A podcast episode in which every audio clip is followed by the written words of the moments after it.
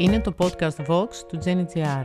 Φιλοξενεί γυναίκες που διακρίνονται καθημερινά μέσω του έργου τους σε διαλόγους που μας αφορούν όλους.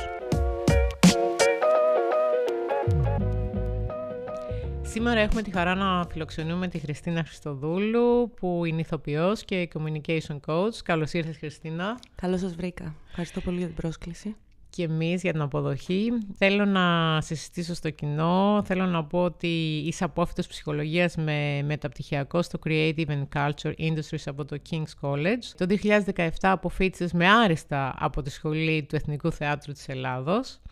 Και ως ηθοποιός έχεις συνεργαστεί με το Εθνικό Θέατρο, το Κρατικό Θέατρο Βορείου Ελλάδος, έχεις παίξει αρχαίο θέατρο. Βλέπω με χαρά ότι έχεις συμμετάσχει στην ταινία Ντόντο του κολλητού μου Πάνου Κούτρα και είχατε και πολύ μεγάλη επιτυχία στο εξωτερικό. Και φέτος παίζει στο Εθνικό Θέατρο στην παράσταση Χάιντι και τα βουνά σε σκηνοθεσία Ιούς Βουλγαράκη. Ο λόγος που σήμερα είσαι καλεσμένη στο podcast του Gen είναι όχι περισσότερο ως το ρόλο ε, του ηθοποιού, αλλά ε, περισσότερο ως communication coach. Γιατί πολλοί κόσμος δεν γνωρίζει ότι όλοι μπορούμε να καλυτερεύσουμε στο λόγο μας και στην επικοινωνία. Είτε για επαγγελματικούς είτε για προσωπικούς λόγους. Θέλω λοιπόν να σε ρωτήσω ότι ε, η, η, εμπειρία σου ως communication coach που έχεις εκπαιδεύσει αρκετούς ομιλητές και για το TED Global και για το TEDx Athens και για διαγωνισμούς επιχειρηματικότητας, financing rounds, συνέδρια κτλ.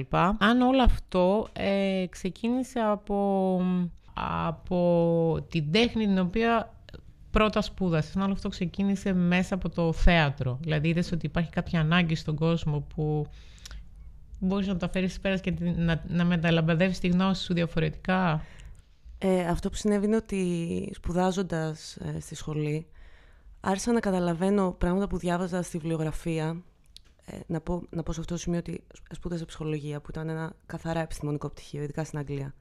Δεν, δεν, δεν έχει τόσο πολύ να κάνει με την ε, θεωρία ας πούμε, του Φρόιντ και όλα αυτά. Φεύγει και πάει πολύ στον εγκέφαλο, στι νευρεπιστήμες. Ε, και μετά στο μεταπτυχιακό μου πήρα εξειδίκευση στην επικοινωνία. Όλα αυτά λοιπόν τα διάβαζα σε τελείως θεωρητικό επίπεδο. Και ξαφνικά βρέθηκα στη σχολή και άρχισα να αντιλαμβάνομαι ότι ό,τι συμβαίνει στην πράξη αρχίζει και συνδέεται πάρα πολύ με το θεωρητικό. Φυσικά δεν υπάρχει βιβλιογραφία σχέση με αυτό, γιατί δεν υπάρχει έρευνα στο τι συμβαίνει σε ένα μιλητή στο stage. Ναι. Υπάρχει πολύ λίγη έρευνα. Ε, αλλά εγώ τσίκι τσίκι άρχισα να κάνω αυτές τις συνδέσεις. Και άρχισα να αποκτά πολύ μεγάλο ενδιαφέρον μέσα μου. Και άρχισα να παίρνω φυσικά και εργαλεία, τα οποία ήταν πολύτιμα, γιατί τι συμβαίνει. Ε, ε, να μιλάμε στον ελληνικό. Ναι, ναι, βεβαίως. ε, αυτό... θα μας κάνεις μαθήματα σε λίγο. αυτό που σημαίνει είναι ότι βλέπουμε, όπως είπες, ε, όλο και περισσότερο να αυξάνονται οι άνθρωποι που αντιλαμβάνονται την ανάγκη να πάρουν βοήθεια ή να εκπαιδευτούν σε ό,τι έχει να κάνει με την επικοινωνία. Ε, ακόμα και πολλοί έμπειροι ομιλητές την έχουν ανάγκη. Θέλουν να βελτιωθούν σε αυτό. Και βλέπουμε και πάρα πολλούς ανθρώπους να δηλώνουν ειδικοί, είτε coaches στην επικοινωνία, στη φωνή, σε πάρα πολλά παιδεία. Το βασικό θέμα είναι ότι δίνουμε πληροφορίες στους ομιλητές, οι οποίες είναι θεωρητικές. Δηλαδή, αν σου πω αυτή τη στιγμή, χρωμάτισε τη φωνή σου, Τζένι. Θα ναι. καταλάβεις κάτι με ε, αυτό. όχι, θα αρχίζω να κάνω διάφορα μόνη μου. Ακριβώς. το, το, το εργαλείο λοιπόν που απέκτησα από το θέατρο είναι ότι βρήκα τους τρόπους να μπορώ αυτά τα πράγματα να τα...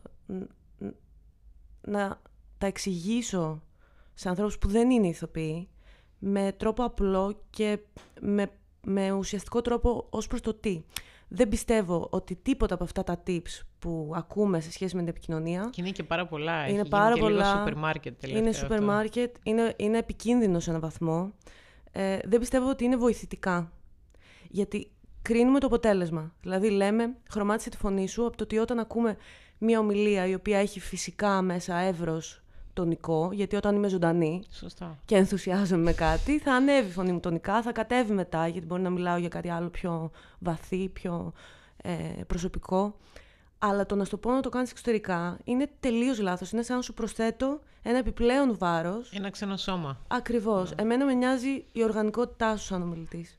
Και με νοιάζει το αν η Τζέννη είναι συνδεδεμένη με το ποια είναι η Τζέννη. Έχεις απόλυτο δίκιο σε αυτό, γιατί ξέρεις, λέμε, βλέπουμε τώρα, είμαστε ε, σε μια πλέον κοινωνία που η επικοινωνία είναι το α και το ω.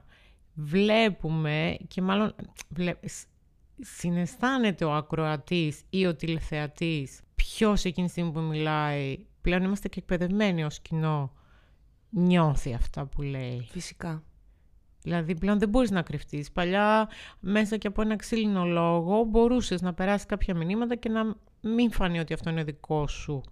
Ότι απλά είναι αυτό που χρειάζεται να πεις. Ναι, και αυτός είναι και ένας βασικός λόγος που δεν γράφω ποτέ τις ομιλίες των ε, μαθητών μου. Και είναι και ο δεύτερος βασικός λόγος που δεν συνεργάζομαι με πολιτικούς. Α, εξήγησε το με αυτό λίγο. Ε, θεωρώ πολύ προβληματικό το ότι ένας, ένα πολιτικό πρόσωπο, φυσικά το κόμμα και η υπεύθυνη επικοινωνίας του κόμματος φέρνουν μια ατζέντα και ο όποιος επικοινωνιολόγος γράφει το κείμενο για αυτά που πρέπει να ακουστούν σε σχέση με τη γραμμή του κόμματος και γι' αυτό πολύ συχνά απουσιάζει ο πολιτικός από αυτό που λέει και λες είναι σαν να το έχει πει αυτός, είναι σαν να συνδέεται με αυτό που λέει.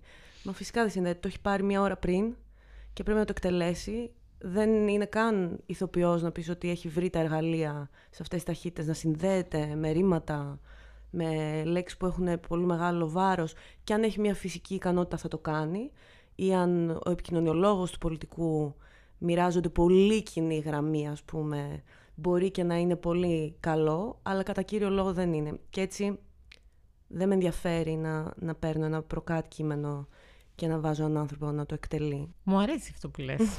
ε, άρα ένας άνθρωπος ο οποίος ε, είναι στέλεχος μιας εταιρείας και καλείται να βρεθεί σε ένα κοινό και δεν έχει την εμπειρία. Καλείται λοιπόν να πει το έργο της εταιρείας ή να, κάνει, ε, ή να εμπνεύσει τον κόσμο από κάτω για ένα project το οποίο κάνει η εταιρεία. Ε, πώς ξεκινάμε, ποια, ποια είναι τα tools που ξεκινάς να πάρεις έναν ο οποίος είναι σε εισαγωγικά απέδευτος, έχει χάρισμα ή δεν έχει συνομιλία, να σταθεί σε ένα κοινό 50, 100, 200 ατόμων η κάθε περίπτωση είναι πάρα πάρα πολύ διαφορετική και την αντιμετωπίζω, ενώ τους, αντο, τους αντιμετωπίζω σαν κάτι πολύ διαφορετικό.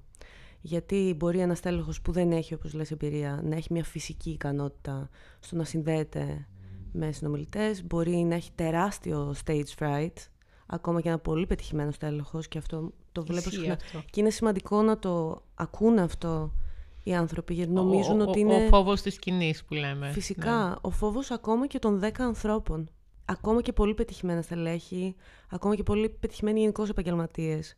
Δυσκολεύονται ξανά και ξανά και με χρόνια έκθεσης ξανά και ξανά σε ομάδα μπορεί να μην έχουν λύσει αυτό το θέμα. Και είναι σημαντικό γιατί κάθε φορά που έρχεται κάποιος σε, σε μένα, είναι πολύ γλυκό.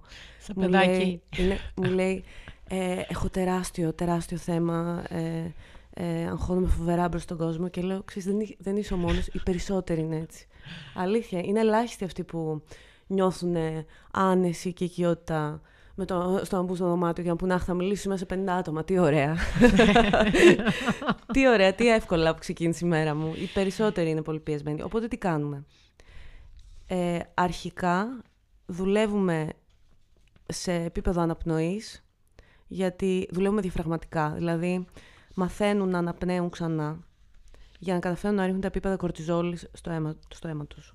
Η αναπνοή, ε. Η αναπνοή είναι το α και το ω. Έτσι λοιπόν μαθαίνουν να αναπνέουν ξανά σαν παιδάκια, γιατί αν δείτε τα παιδάκια φουσκώνουν την κυλίτσα, ξεφουσκώνουν την κυλίτσα, δεν θα τα δεις ποτέ να ανεβάζουν το θώρακα, αυτό το... Τι μέρα είχα σήμερα, αυτό που παθαίνουμε όλοι. Κράταν όλη την αναπνοή εδώ και μετά. Ναι. Ακριβώς.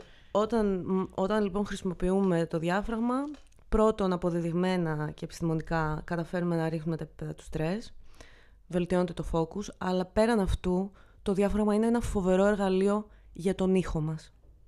Γιατί όταν παίρνω μεγάλη ποσότητα αέρα από το θώρακα, επειδή ακριβώς οι θωρακικοί μύες δεν ελέγχονται, είναι αυτόνομο σύστημα, ε, δεν μπορώ να ελέγξω αυτό τον αέρα και το, το, το, όργανο, ας πούμε, της φωνής, ε, είναι πνευστό αυτός ο τεράστιος αέρας που θα πάρω θα γίνει τέλος. Θα να μιλάω πολύ γρήγορα, δεν μπορώ να μιλήσω. Πρέπει να βγει ο αέρας. Εμείς μιλάμε με την εκπνοή. Αλλά αν πάρω λίγο ελεγχόμενο αέρα και τον ελέγχω με το διάφραγμά μου, που είναι το μόνο που μπορεί να ελέγξει την έξοδο αυτού του αέρα, αυτό το πνευστό αρχίζει και παίζει φοβερές μουσικές. Κάτσε τώρα να πάρω συμβουλή δωρεάν, γιατί εγώ απορώ πως μου έχουν δώσει κιόλας να κάνω podcast. Ε, από μικρή, από τότε με θυμάμαι, όλος ο κόσμος μου έλεγε Τζένι, μπορείς να μιλήσεις λίγο πιο δυνατά. Μιλάω σιγά και δεν θεωρώ ότι έχω και την πιο σωστή άρθρωση. Είναι λίγο κάπου ψιλομασάω τις λέξεις. Τι κάνω και μιλάω σιγά; Τι, δηλαδή, πώς με βλέπεις να αναπνέω αυτή τη στιγμή; Να δώσουμε και ένα παράδειγμα στους ακροατές. Το, ε, είναι, είναι, και εγώ μιλούσα πάρα πολύ σιγά. Όταν μπήκα στο εθνικό, ε, μου έλεγε ένας καθηγητής, ήταν η δεύτερη αίθουσα, ας πούμε, στο δεύτερο όροφο. Μία αίθουσα, μην φανταστείτε, να ήταν, ας πούμε, 80 τετραγωνικά, 60, τίποτα τεράστιο. Ανέβαινα λοιπόν στη σκηνή που δεν υπήρχε σκηνή, στο ίδιο επίπεδο. Και μου έλεγε αυτός ο καθηγητής, τελείωνε την παρουσίαση, κατέβαινε και μου λέει: Ξέρεις, Χριστίνα, ότι ακούσαμε μόνο το 30% από αυτά που είπες. Ε, επειδή δεν είχα εγώ και εμπειρία θεατρική, όταν μπήκα στο εθνικό ήμουνα καμία, καμία εμπειρία. Ήμουνα λευκό χαρτί. Και μιλούσα μέσα από τα δόντια μου. Επίσης, ο πατέρας μου μιλάει έτσι. Αν δείτε την επικοινωνία μας στο τηλέφωνο, είναι εκπληκτική. Δεν καταλαβαίνει τίποτα. Ε, ε, Λες και είμαστε πράκτορες. Μιλάμε όλοι. Ε, δεν, δεν, είναι φοβερό. Δεν κουνιέται τίποτα. Και με κοιτάνε οι διπλανοί μου και μου λένε Τώρα συνεννοηθήκατε. Τι λες; Τώρα, ο λόγος που εσύ, σαν Τζέννη, μιλάς έτσι είναι λόγος επιβίωσης. Ορίστε, για πες το μου αυτό. Μεγαλώνουμε σε ένα Τώρα φαντάσου να μεγαλώνουμε σε ένα σπίτι που όλοι φωνάζουν. Φωνάζουν λοιπόν όλοι για να επιβιώσεις, είτε θα αρχίσεις και να φωνάζεις ακόμη πιο δυνατά, είτε θα πεις δεν, δεν βγάζω άκρη εδώ μέσα, θα, θα μιλάω πολύ σιγά. Για να με προσέξουν και να με ακούσουν. Ακριβώς. το, το πρόβλημα με αυτό, οπότε η φωνή, μου λένε ας πούμε άνθρωποι, τι είναι, μπορώ να αλλάξω τη φωνή μου; Και λέω δεν μπορείς να αλλάξεις τη φωνή σου, μπορείς να βρεις τη φωνή σου, γιατί είναι πολύ πιθανό η φωνή που έχεις το σήμερα να μην είναι η φωνή σου.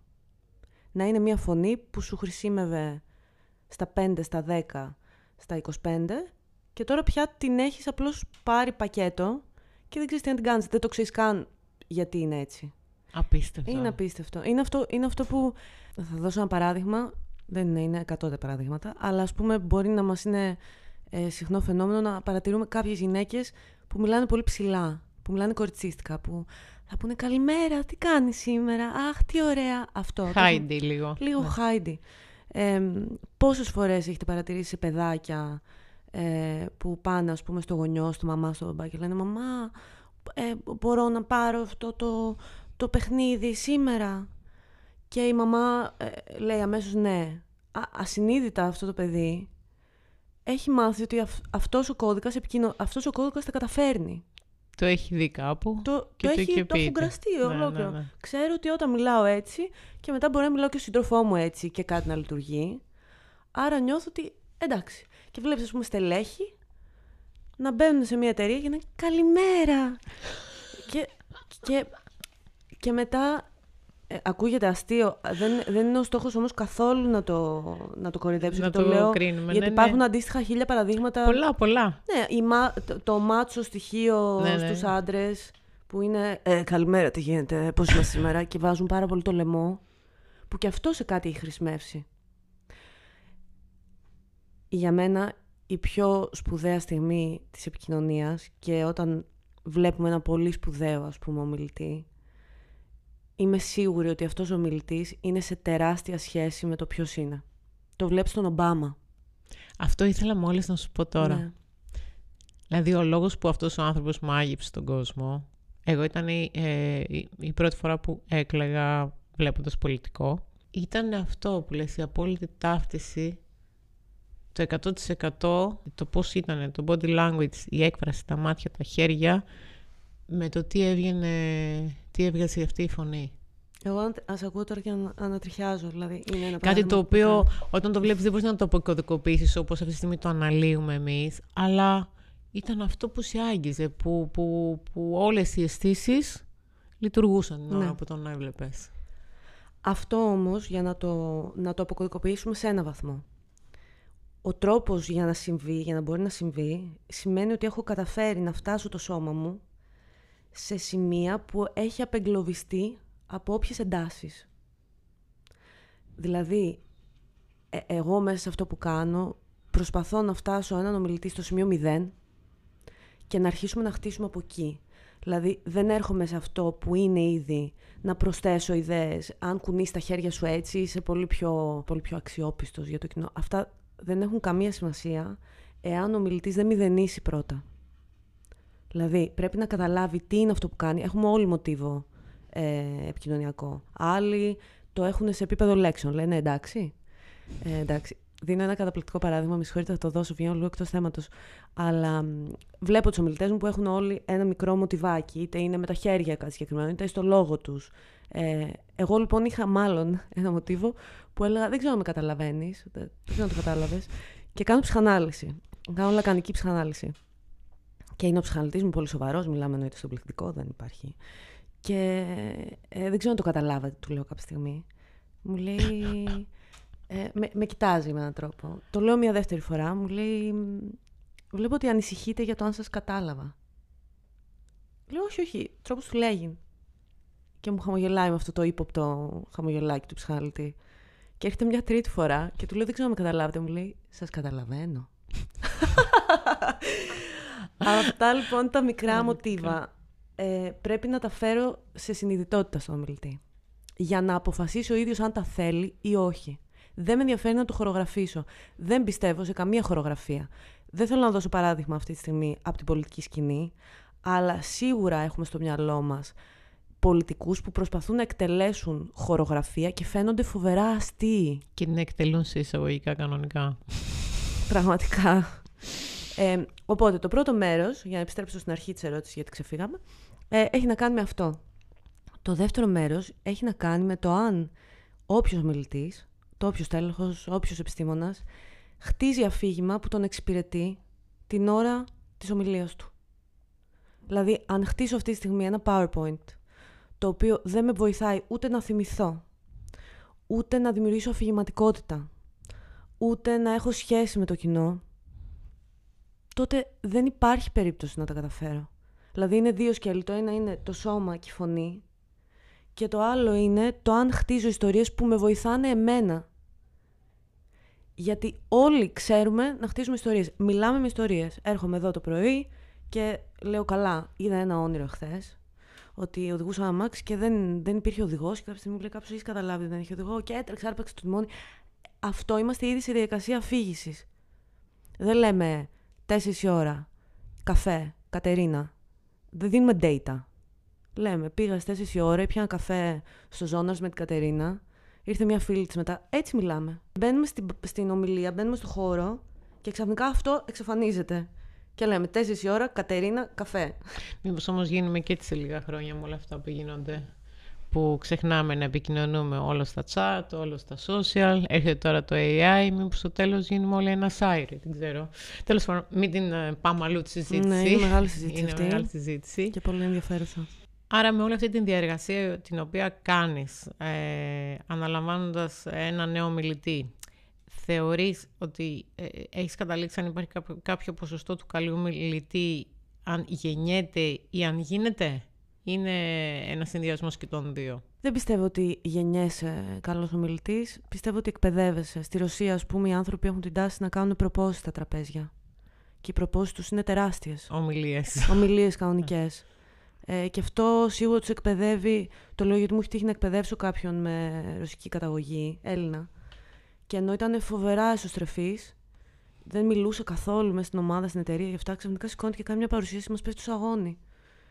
Και λέω τι έγινε; Και μου είπε, εγώ ξέρεις, κάνω παρουσιάσεις στο σπίτι μου σε κάθε τραπέζι κάθε Κυριακή. Από τριών ετών. Από τριών ετών. Οπότε νομίζω ότι όταν εκπαιδεύεσαι γίνεσαι καλός ομιλητής. Τώρα, κάποιες περιπτώσεις ανθρώπων, ναι, νιώθουν πολύ πιο άνετα μπροστά σε κόσμο. Ποια είναι τα χαρακτηριστικά που θεωρείς ότι πρέπει να έχει ένας ομιλητής για να είναι σαγηνευτικό. Πιστεύω ότι. Να, να μην ασχοληθείς με το κινητό σου να στείλεις μήνυμα για τα επόμενα πέντε λεπτά. πολύ ωραία. Πιστεύω ότι όταν ο μιλητής έχει μεγάλη, έχει εντοπίσει τι είναι αυτό που τον εμπνέει πολύ σε αυτό που θέλει να πει, γίνεται σαγηνευτικός, έχει μεγάλο ενθουσιασμό. Αυτό δεν σημαίνει χαχά έχω έκσταση.